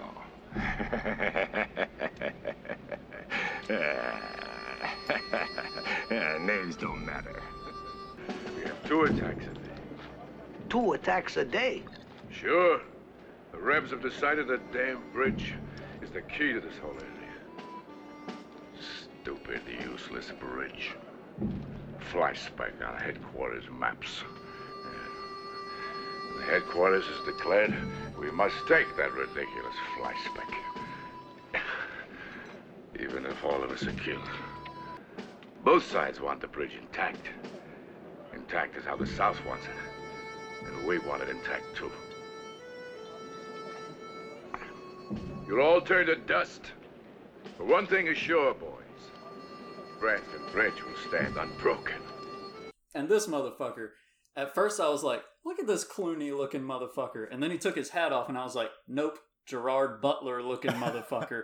this Gerard Butler looking captain, and he is just swilling down whiskey. He is drunk as shit. He doesn't give a fuck. I'm gonna sit out here and watch my men die for days on end, and I fucking hate every second of it, but I have my orders. Once again, another little little note on war. It's fucking senseless. Hmm. And Yeah. I, I loved it. That is like the underpinning to every time there is a scene concerning the war. That's the point: is that it's senseless and it's just destruction. And there's no dramatization of any glory or high points in that matter. But I still was so confused about the scene, about like why, why? I guess besides that, is That- that I mean it? that that's pretty much what it's there Yeah. for. I, once again, I do think this was an actual thing that happened in the Civil War. Yeah. I, not a historian, not hundred percent, but I do think this bridge was an actual contesting point between the two, and we're served up to a wonderful battle scene of the North and the South just running at each other, each other on the guns? bridge with guns and fucking cannons just firing, fucking Gatling guns firing all on the bridge, which I'm pretty sure would have destroyed the bridge in the first place. And But whatever. kind of like plot wise, Blondie and Tuco get dragged on a mini side quest. Yeah, the so- bridge side quest. So Tuco looks at Blondie and he's like, "Look, Blondie, we got to get across that bridge, but we can't do that while this shit's happening." Blondie's just like, "We got to figure out a way to get rid of the bridge then." And they bunker down behind some shit once the battle starts, and lo and behold, there are cases of dynamite just sitting there waiting to be used for no reason. Little side note dynamite wasn't actually invented until two years after the Civil War. So, once again, way to be historically correct, Sergio. Sergio. they didn't have sawdust back then. Was the reason. Yep. they find this dynamite. They wait for the battle to die down. They wait for everybody to go back to their places. They call a truce to collect the dead and the injured, basically. And our wonderful anti heroes take a fucking. Shit, what do you call it? Case. No, no, Great. uh, the thing you carry hurt injured people on. Uh, trestle. Stretcher. Stretcher. they they grab a stretcher. Jesus, words. They grab a stretcher, throw a case of dynamite on it, and they go out there acting like they're going to pick up a wounded or dead soldier. Like even stop, put the stretcher down, act like they're going to pick up a body, and then just pick up the thing and run out to the bridge. and uh, they're floating the dynamite along, wrapping it around the different beams on the bridge, setting it up to explode. Along the way, Tuco's like, "Look, we might not make it out of here. It's pretty dicey right now. And who knows? We might just get blown up, and then neither of us would be able to get the gold. So, how about I tell you my half of the secret, you tell me your half? Tuco's. uh, he makes Tuco go first. Tuco says Sad Hill Cemetery, and Blondie says the grave of Arch Stanton. That's where you want to go. Now we have two characters, both of which know where the gold is. Question mark. and Blondie lights the fuse. They both scurry away. Uh, and I love this one shot. They, the captain of the Union Army, who they were talking to earlier, the drunken Gerard Butler looking Mhm. motherfucker, he was wounded during the fighting, and he tells the doctor, Doc. Doctor. Could you help me live a little more? Expect good news. Fucking great. Bridge explodes. Fucking gigantic explosion. First off, first thing to mention, all of the dynamite goes off all at once. Not how dynamite connected with fuses works. Hate to tell you. Especially when they're separated by like 30 fucking feet of fuse. It would have been a sequential boom, Right. boom, boom. But we're served up to one giant fucking explosion. The bridge is just obliterated. If you watch closely, Clint Eastwood and uh, the guy playing Tuco weren't quite far enough away from the blast. Clint Eastwood got pissed because a piece of debris actually hits the sandbags about three feet away from him. It almost took his fucking head off. yeah, once again, don't trust Sergio. Don't work for Sergio. Unless you want to be in a great movie, but you will risk your life. uh, another side note this was the second bridge they blew up for this movie. Oh no, we we didn't we didn't have film in the cameras. Even worse. So, all the extras in this scene, because you have two very large armies on either side of this river, all the extras were played by actual Italian soldiers. Uh, they got the Italian army to come in and play the extras. And one of the one of the military guys was given the job of actually blowing up the bridge. They were like, "Hey, you're a military guy. All you have to do is hit this button or plunger or whatever when we say this word." Well, one of the guys involved in the production of the movie was trying to get everyone ready for the explosion because the lighting had just gotten just right to what mm. Sergio wanted, trying to get everyone ready, and he says the word too quickly. The guy hits the plunger, detonates the bridge. No one was filming. Ah. They apparently the guy the guy who fucked up and said the word too early just like ran away from the production of the movie. Yeah. Yeah, like he was like, "Oh fuck," just runs. Fair enough. Like I think that's the right move. But And- even d- today in 2020, if I did that, yeah, I would get the hell out of Dodge. yeah, I don't want Sergio to fucking yell at me in French or Italian or whatever language he's gonna choose. I'm just gonna fucking run. um, so uh, uh, apparently, the quote from Sergio was literally an exasperated, "Okay, let's go eat." so they had to rebuild the bridge, reset it all up, wait for the lighting to get right again, shoot it. They Oh. finally get the shot. It is a wonderful explosion. I love it. Just after the explosion, you see the Union captain smile, take his last breath, and pass on. I thought that was fantastic. That that character had the greatest little arc involved in this movie. it was really nice. Uh, and two, when you first meet him, you know, he's like, oh, whichever side has the most alcohol, you know, to deal with this bullshit that is war. Again, saying war is bad. Uh, and then I think he too says almost like they're on a schedule. Yeah, we fight twice a day and a bunch of people die. Yeah, we we fight in the morning. We take a break at lunch to collect our dead. We fight in the afternoon. We take another break to collect our dead, and then we stare at each other all night, yeah. hoping no one attacks at night. and yeah, whichever side has the most alcohol, because you got to keep your soldiers dumb enough and brave enough to keep going and letting themselves die Mhm. for a fucking bridge, uh, which is now blown up. which is now blown up. Our Side quest completed. When the bridge blows up, both sides start firing on each other, apparently for no reason. Our two characters basically just go to sleep for the night in their bunkered down position. When they wake up the next day, both armies are cleared the fuck out, everyone's gone, they make their way across the river, no fucking problem. Uh, this is when they come across a wounded and dying uh, Confederate soldier. Blondie walks up to him, throws his coat over the dying soldier, gives him a few puffs on his cigar. He hears a horse whinny out the window, looks away, and when he looks back, the soldier's died. He just throws his cigarillo back in his mouth, almost grabs his coat off of him, stops, looks over to the side. There's a lonely poncho sitting there, and he throws it on.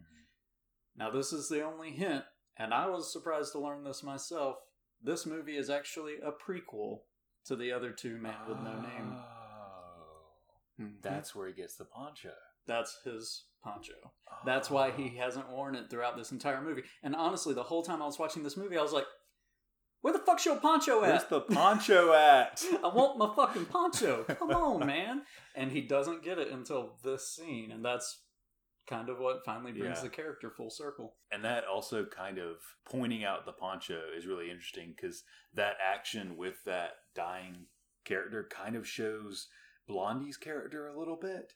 It's this whole thing where he's like, he's not good. Like he was thinking about stealing this person's coat, but he's not completely bad either because he decided he wasn't going Well, to at the end of the day. And it's interesting. The uh, the soldier he comes upon is blonde haired, blue eyed, young guy. He kind of sees himself in this Mhm. guy's shoes. You know, he he sees what could have happened if he was dumb enough to sign up for a war of this Mhm. magnitude, and what what could have happened to him if he decided to be the heroic one Mhm. you know, and fight for a side and actually stand up for something other than just himself. Right. And I don't know, it's once again, it's a weird mixed message from Sergio of like, yes, war is senseless, but at the same time, our main guy is a bad fucking dude who commits a lot of crime and murder. Yeah. Like, I don't know. It, it's kind of it's hard to latch onto. He's a great anti-hero, and I do love these movies. I love the character, but it does give you some mixed feelings at heart. Yeah. And that is an interesting conversation that you can talk about in a lot of different movies, TV shows, real life history. This idea of like, uh, when you're talking about war, this idea that you can say, we're all murderers, we're all just killers. You know, we can pretend we're knights and we have a code of honor, or we can pretend we're doing it for the right reasons or the wrong reason or whatever, but we're just killers. And maybe that's the point, maybe it's not. I don't really understand it, but Well, it's cool. Victors write the history books. There you go. And you know, and that's the whole thing. Every empire is built on the blood of someone. every Sometimes single- more than others. Yeah. Yeah. Yeah. Well, some a lot more than others, Some but a lot more they all were at one point or another. Mhm. Not to get too fucking deep because uh, I definitely don't have the education or training to get into such things. But he gets his poncho. he gets his poncho. He's leveled up. He's ready to roll. he, he has ascended to his final form. yeah, achievement Um, unlocked. and this is when Tuco, who also heard the horse, jumps on the horse and starts hauling ass for Sad Hill Cemetery. He's like, fuck yeah, I'm gonna beat everybody there. I'm gonna get the gold. I know exactly where it's at now. Blondie's dumbass told me the secret. What does Blondie do? he just sits back. No. He goes over to a fucking cannon, takes his cigarillo, oh, yes. Oh lights the fuse on the cannon, and shoots Tuco right. off of a horse with a fucking cannon. Again, like a dead shot with a cannon too. The cannon was already aimed perfectly. It didn't show him do anything. He just lit the fucking fuse. Even better, he somehow reloads it, takes another shot at Tuco as he's running away. Like, come the fuck on, Sergio. I like that. I, I forgot about that until you said it, but I I like that, that there didn't feel like a huge rush from Blondie, Uh, and and again because this whole thing of like he seems to be this mystical, like knows what's going to happen. Because when Tuco gets the to the Sad Hill, this huge cemetery, cemetery, I love these next shots because it's him sprinting in, and you see like I have no scope of how big it is, just that the shots say this is a huge cemetery. Yeah, I, I love the the I do love these shots. Tuco finally gets there. You get this kind of half shot of the cemetery where you just see a fuckload of grave markers and on top of that he's running down the hill into the middle and it's almost in like a crater looking hill like yeah, it's like a valley type yeah, thing. valley- mini, it's weird. But on top of that, the the graveyard or the cemetery is it's set up in a giant circle. Mhm. So in the middle is just this flat area with uh, paving stones basically in the center, and all around the outside of it is a circle of graves, and outside of that is another circle, and it just keeps going out and out and out and out. And Tuco, he knows what he's looking for. He's looking for Arch Stanton, and he starts running in a circle. And he starts with the inside circle, and he Yeah. just runs a circle, goes to the next row, runs a Yeah. circle, goes to the next row. And as he's running, I love the cinematography on this because it looks like I don't know how they actually shot it, but it looks like they're spinning the camera, keeping Tuco in the center of the frame, and behind him, the grave. You can kind of see the graves at first, Yeah. and then it speeds up, and it speeds up, and it speeds up until it's just a blur of things And flying it's- by. It's disorienting. It's it's disorienting to the viewer, and it kind of shows what Tuco's feeling of like I'm rushing. I have this Deadshot mythical like Deadshot's gunslinger behind me that I have to get there, and he gets there, and it's just a maze of like where the hell are you? You're finding a needle in a haystack. Not one mythical gunslinger, but two Angel on your heels. Angel eyes. I've got to fucking find it. I've got to fucking find it. He finds it.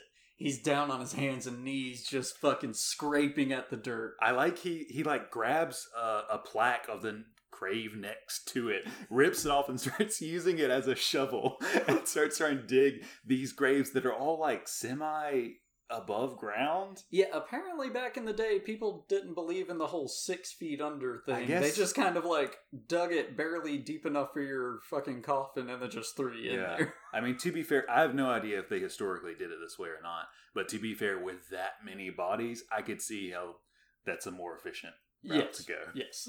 I'll, I'll let it go. I'm, and plus, I didn't want to sit there and watch Tuco dig a fucking six foot deep hole. So. Uh, so as he's digging, Blondie catches up. He's he, I love the way it's shot. Actually, you see Tuco scraping in the dirt, scraping in the dirt, and then just a shadow comes from the edge Mm. of the screen, and the the silhouette of Blondie's hat and head right over where Tuco's digging. He looks up. Blondie's got him at gunpoint, tells him to keep digging. Yeah.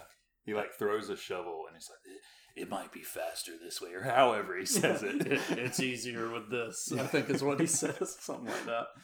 And as that's going on, immediately Angel Eyes walks up. Angel Eyes is like, digging goes faster with two.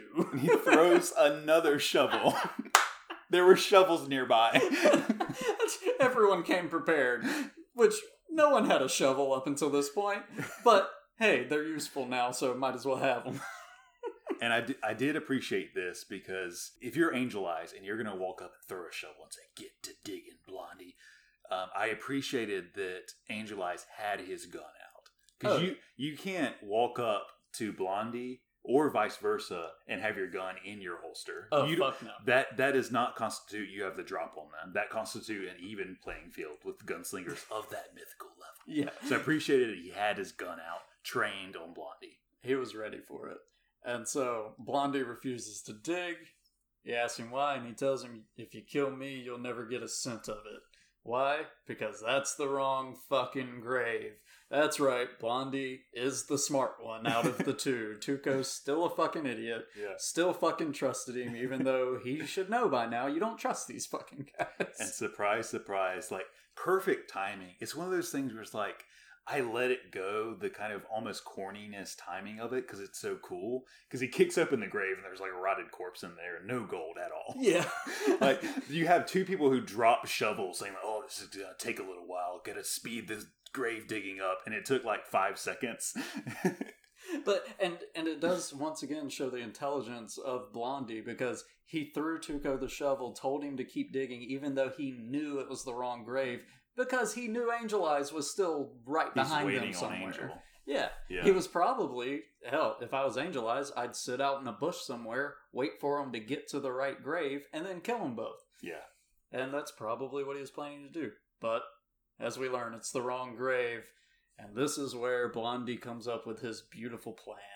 Or maybe he already had it planned because of other things. That makes sense. Now that you say that, that he may may have already had it planned, and that's the reason, like you said, that he was having to go to keep digging because he's waiting on Angel Eyes. Because as soon as they start digging the actual grave and pull out the actual gold, Angel Eyes can see from a mile away and just shoot him from a distance. exactly. And so he's waiting on Angel Eyes to get there while he still has this in his back pocket, which is you don't know where the actual grave is. Yep. So his final plan I'm going to write the name that's on the grave on the bottom of this rock. To place this rock in the center of that flat area in the middle of the cemetery, and we're to have a three way shootout. And I love this scene. I actually wrote it down. Uh, where are we at? this is the best. I I love this thing. This to me is like um, if someone's an alien came from another planet and they're like, "What is a western?" I'm like, "It is this scene." Yes. I want to mention this first. This scene, from the time he places the rock down to the time the first shot is fired, it's almost four and a half minutes long. All right? Sergio makes your ass fucking wait. Yeah. And I love, love the editing in this. You start out with this wide, wide shot of all three of them from on top of a hill somewhere way off, and they're all just slowly moving to their positions in the circle Mhm. trying not exactly like equal distance from each other but enough to the point to where it's a beautiful shot of them just slowly walking to the outside of the stone circle you have all three of them looking around at each other and it goes from these wide shots where you see all three close up shots where you're just seeing the face of each one and then just the eyes of each one keeps cutting to where their hands are placed near their guns. You got uh angel eyes with his gun on his left hip and his hand right hand on the bullets on the belt. And he's just like every once in a while his hand will creep a little closer to the gun and then it'll walk back away hmm. from the gun and it'll creep a little closer and walk back away and it just keeps cutting to the eyes faster and faster and faster building this momentum building this tension. And finally boom boom boom! Fucking blondie pulls and shoots first. You got tuco over there firing his gun helplessly because there's no fucking bullets in it. And you got angel eyes hitting the fucking dirt. Yeah, and and I really love it because throughout this movie, both between Bond, uh, Blondie and Tuco, and Blondie and Angel Eyes, and all three of them had these dynamics that change throughout the movie. But all of the dynamics i are we are working together because we have to. We don't like each other. Uh, If we if we knew if we if I knew the information that you knew, or if I had it, or uh, if things were different, we would just kill each other And so now we hit that scene where they're they're now three. That dynamic of we're working together to so that we can help each other out to get to this point. They're now at that point where like, okay, all bets are off. It's This every man it. for themselves now. This is it. And they all seem, you know, with their different levels of morality or personal codes or whatever it is, they all seem to be like, yeah, this is we agree to this. Mhm. We're all in on this. I agree. We live or die. This is it. Yep. Uh, uh, and this is where I wanted to mention finally, I've been kind of holding this back for the entire time we've been talking about this movie until now. Uh, the guy who did the score for this movie, apparently he refused to record the score to the movie. So most of the time, you'll film the movie, and if you have a composer doing the score for the movie, you, they watch the movie and have the band play along with it so that you can time the music to the cuts. Mhm.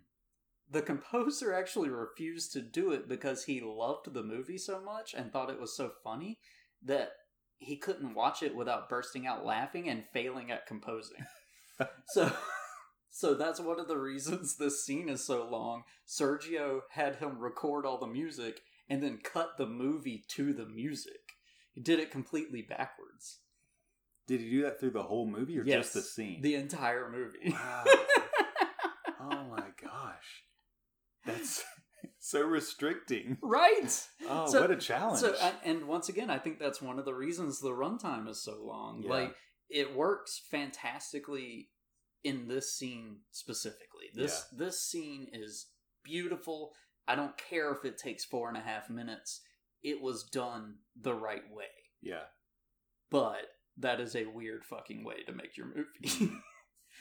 we get we get the shots. Blondie kills Angel Eyes, first wounding him, and then as Angel Eyes tries to recover and pulls his gun up, he shoots him a couple more times. Not only that, he rolls into an open grave, and then Blondie shoots his hat into the open grave with him. I like it because after I think the second shot, the first shot put downs Angel Eyes. The second shot, he looks like he's dead, basically. And so then Blondie begins to walk towards Tuco. But every like couple steps he turns and just takes another shot, shooting the head in, shooting his body into the grave, like just making sure he's dead, or just being a general badass. No, he was being a badass. He, he was like, he was like, oh look, there happens to be an open grave deciding. Pew! Body rolls over in the Yeah. grave because that's how momentum works, I Mhm. guess. And then shoots the hat in there with him. Tuco sitting there. What are you trying to get me killed? When did you take my bullets? Last night when you were asleep, you dumbass. You think I was gonna put everything up to chance? Yeah. Hell no. Finally shows him where the real grave is, digs So- it up, finally finds the and what you want to talk about what uh, Blondie does to Tuco here? he gets very dramatic. but in, in classic Blondie, you know, man with no name fashion, he pulls out the noose. That's right. Hey, Tuco was gonna hang him earlier. Yeah. I mean this this is a fun thing that keeps popping back up through the movie. I mean he's saving Tuco from the noose. Tuco tries to hang him with it. He leaves Tuco out in the desert with it on. I mean, it, it's a wonderful little thing, and it ties right neatly into a bow at the end as he makes him stand on the cross of a grave. Yeah. with the noose hanging down and basically just leaves him standing up there, but leaves him his half of the gold. You're right. Blondie loads up his half of the gold, rides off. Tuco sitting there trying to yell for Blondie Yeah. without losing Like his cursing balance. him out, yeah. and our wonderful anti-hero comes back down the hill, aims his rifle, which by the way, aiming with uh, just iron sights from that far away at a fucking rope. Yeah. uh, no thanks. But it's Blondie. He pulls off the shot, shoots the Yeah. rope of the noose one last time, and Tuco is saved. Yeah. My kind of final thoughts on the movie, both after watching it and then after having this discussion, I love it because it's almost like you have these two regular people, regular in a different sense, but you have Tuco and you have Angel Eyes, who are both gunslingers, dead shots in their own way, highly competent in their own way, but they're dealing with an, a mythical level gunslinger. It almost plays into this idea of myths in Greek myths or even uh, Norse myths or uh, myths just in history and folklore in general, where there's a lot of myths that are sometimes attributed to one person or multiple people, and there's all these half truths, and it comes up with this, or it makes me think about it because you had this man with no name, um, and I can see these stories kind of filtering through the West, where there's this man with no name that like shot the hats off of all these people, that shot the rope, that did all these mythical level things. Oh, he shot the guy, and the guy's body fell into the grave, and then he shot the hat into it too. Like all of this ridiculous stuff that sounds made up and it almost is because it's being done by a made up character that doesn't have a name. He is a myth. Well, and it and it just kind of reminds you of how storytelling used to be back back before the internet, back before Yeah. everyone really understood that people were just people. There were Yeah. these myths and legends of the fucking gunslinger who could do all of these things. The Mhm. and even in the other two Man with No Name movies, like the first one, he rides into town, a nobody that goes by the name of Joe. Uh, people just call him Joe, and he fucking gets in the middle of this dispute between two families. Doesn't or eventually does kind of solve the dispute, but he's the one that comes out on top over everybody. Like he's always the guy that just blows through town, gets what he wants, and blows right back out. Yeah. And, and I think that's what I really love about it. And it makes me appreciate the characters of Tuco and Angel Eyes because, as competent as they are with their weapons and how good they are with what they do, or bad in some cases, they're up against a living myth. They're up against a superhuman figure Absolutely. with no name. So, final final thoughts. Like, what are your closing? Whew. That, I love this movie. As I have detailed throughout this review, I have my problems with it. Mhm. They most of them are stylistic choices. I do think Sergio had his reasons. I think they fit. Doesn't mean I have to love them. Mhm. It as far as the genre goes, and I am certainly not the first person to say this. This this is the spaghetti. This is the template. yeah this this is what really put it on the world stage of saying this is a european version of an american western movie and this is how it's done right the cinematography is great the writing is pretty fucking good especially you know for what it is it's not perfect but it's pretty goddamn good and the acting is fantastic the action works you have this gratuitous violence that the Europeans of showing that the American West was not this beautiful place. It was not this wonderful place in time to be. It was this awful, dirty, evil place filled with dirty, evil people. They took the romance out. That's right. And so this the genre that we're in right now is spaghetti western. And so you're kind of saying this is kind of the rubric, this is the template that the others will measure up to. Absolutely. Every this wasn't the first spaghetti western film, but it was the first great spaghetti western film in the eyes of most people. It wasn't even received well critically at the Mhm. time. It took some time before people were like, "Oh yeah, this is This the is one." it. But I mean, all three of these films in this trilogy are fantastic. So I- what what are what's going to measure up? Like what are we going to talk about? What do you expect for the rest of this genre? Okay, so like I said earlier, this is the Civil War spaghetti westerns. These all have to somehow tie in with the Civil War, which a lot of them don't in this genre. So we've we've picked four movies. By the way, the other ones we're going to be doing are next week, The Return of Ringo, 1965. So if you want to watch the movie before the show, the Return of Ringo, it's on Amazon Prime right now. I don't know if it still will be by the time this comes out, but hey, go for it. Uh, next will be Django, 1966, and finally California, 1977. So I haven't seen any of those three movies. Actually, that's kind of a lie. I watched The Return of Ringo today before we started recording.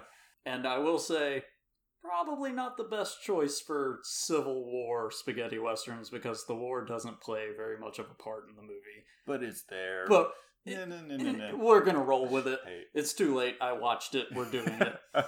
we waved the hand for Sergio's like World War II bomb city. Give us some slack too. Yeah. But uh, I, I am I'm expecting a lot of the things we saw in this movie, but to a much lesser degree. I do Mhm. think because we started off with such a high point, it's gonna be a little bit downhill from here. Spoiler alert: in the case of the Return of Ringo, much further downhill than here. yeah, I I think we're gonna see some good shootouts. yeah. Probably some good explosions. I don't think we'll see any explosions that get close to that bridge Yeah. in this one. Uh, I will mention this movie had a over what was it? I think over a two million dollar budget back in the sixties. Which in 1867 money. Yeah, I mean, tell me about it. I have it right here, I believe. Yes. Okay, no, never mind. This was a budget of $1.2 million, and uh, the U.S. gross was over $25 million. Wow. So, I mean, yeah, it, it was pretty big fucking deal. I mean, that budget alone was twice the budget of Yeah. for a few dollars more. Wow. Like, it, it, it's a big fucking deal. So the good, the bad, and the ugly, which we just talked about, is kind of like the prototype, the rubric, the template for Civil War related spaghetti westerns. Absolutely. The next couple we're gonna watch will be kind of measured against that standard, which uh, might be unfair. which might be unfair. okay, I'll go ahead and throw that out there, but but it, that's what we're doing. it's it's a good baseline to know. Okay, what are we what are we looking at? And I'm excited because I haven't seen any of these. I've seen the new Django, but not the original. uh, Django Unchained. Yeah, I've seen that. Yeah, and I want to go back and revisit that one, especially after I watched the original Yeah. Django. Um, by the way, Tarantino, who made Django Unchained, is a huge fan of the good, the bad, and the ugly. Um, Quentin Toronto. Quentin Toronto. uh, Tarantelino. Honestly, if you want to see some great quotes from a wonderful filmmaker, go look up Quentin Tarantino's quotes about the good, the bad, and the ugly. He has some wonderfully flowery language to talk about this movie. But hey, you, as not so much of a cinephile as me, what, what did you think? I really liked it. Um, I like it a lot, and I'm less of a Seminophile, but I do like a good story, whether it's a book or a TV show or whatever it is. And so I really like the mythical levels that were played up with Blondie or the man with no name. I love the pithy dialogue that he specifically says, but all the characters have. I love the villain and the build up of the villain, and I especially love the closing scene where they kind of you have all these these characters these three characters that are very different but they come together in a strange way where they almost agree to be enemies.